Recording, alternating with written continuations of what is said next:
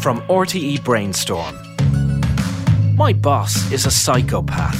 Why bad people get good jobs by Kevin Murphy from the University of Limerick.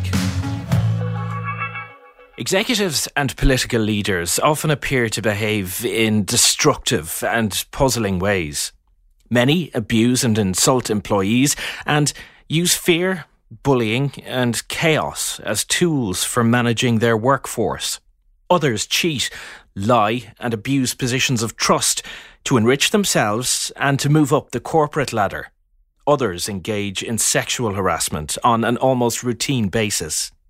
So, why do people with such flaws in their character and personality end up at the top of so many organisations? Think about some of the characteristics of successful executives. They're often charismatic, confident, and driven. Unfortunately, all these characteristics are sometimes linked to antisocial personality disorder, a disorder associated with a lack of empathy, narcissism, lack of conscience, and manipulative and impulsive behaviour. Books such as The Wisdom of Psychopaths and Snakes in Suits and pieces in popular publications like Forbes and the Daily Telegraph have argued that psychopathic behaviour is surprisingly common among executives.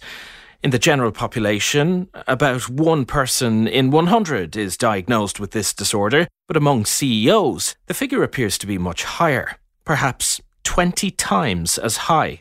Psychologists have identified the dark triad a set of three personality characteristics narcissism, Machiavellianism, and psychopathology, which make some people particularly successful in manipulating others.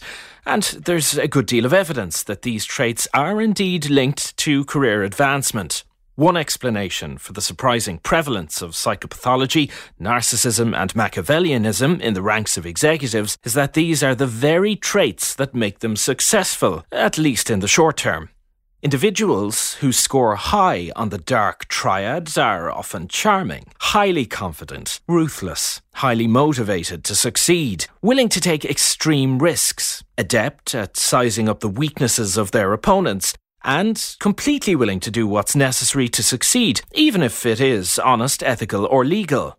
These same individuals are often drawn to power and skilled at skirting the social norms and rules to attain it. All of these character flaws help managers and junior executives to climb the ladder to the top of organisations. Why don't organisations detect psychopaths, narcissists, and Machiavellians before they reach the top?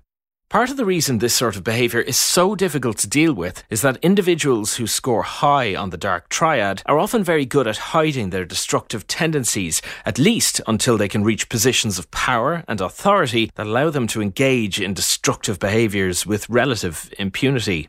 This is especially true for psychopaths who may not care that others think of their behaviour as wrong. They understand that they can benefit by hiding their pathology until they reach a point where they can act out their true character without fear of consequences. What can companies do to guard against hiring and promoting narcissistic, Machiavellian, and psychopathic executives? The first step is awareness and accepting that this is a genuine and critically important problem. Every time an organisation promotes someone into the executive ranks or hires an executive from the outside, they need to think carefully about the possibility that they're looking at a candidate whose character is seriously flawed. The second step is to closely examine the climate and culture of the organisation. Is it one in which the climb to the top is a dog eat dog competition? If your model for success is to be the last man standing, there are more opportunities for psychopaths, narcissists, and Machiavellians to take advantage of their special skills to reach the top. Organisations in which executives have a great deal of power and prestige may be especially attractive to candidates who are part of the dark triad, because these organisations offer exactly what these flawed individuals are seeking. Finally, and most importantly, there are always people in the organisation who know about corporate psychopaths and their behaviour. A great source of information about a leader is his or her subordinates and support staff.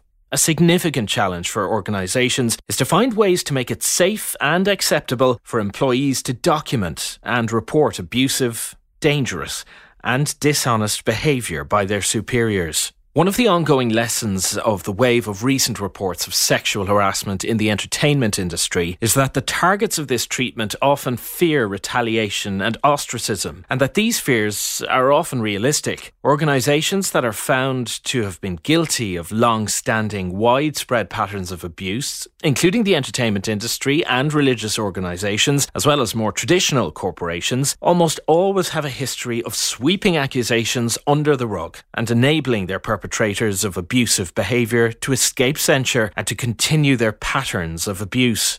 This is precisely the wrong approach.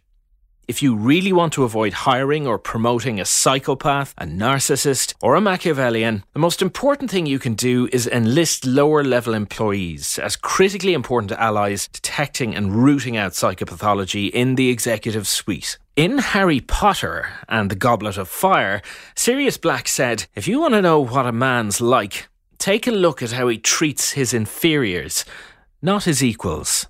Corporate headhunters should have this saying engraved on their desktops.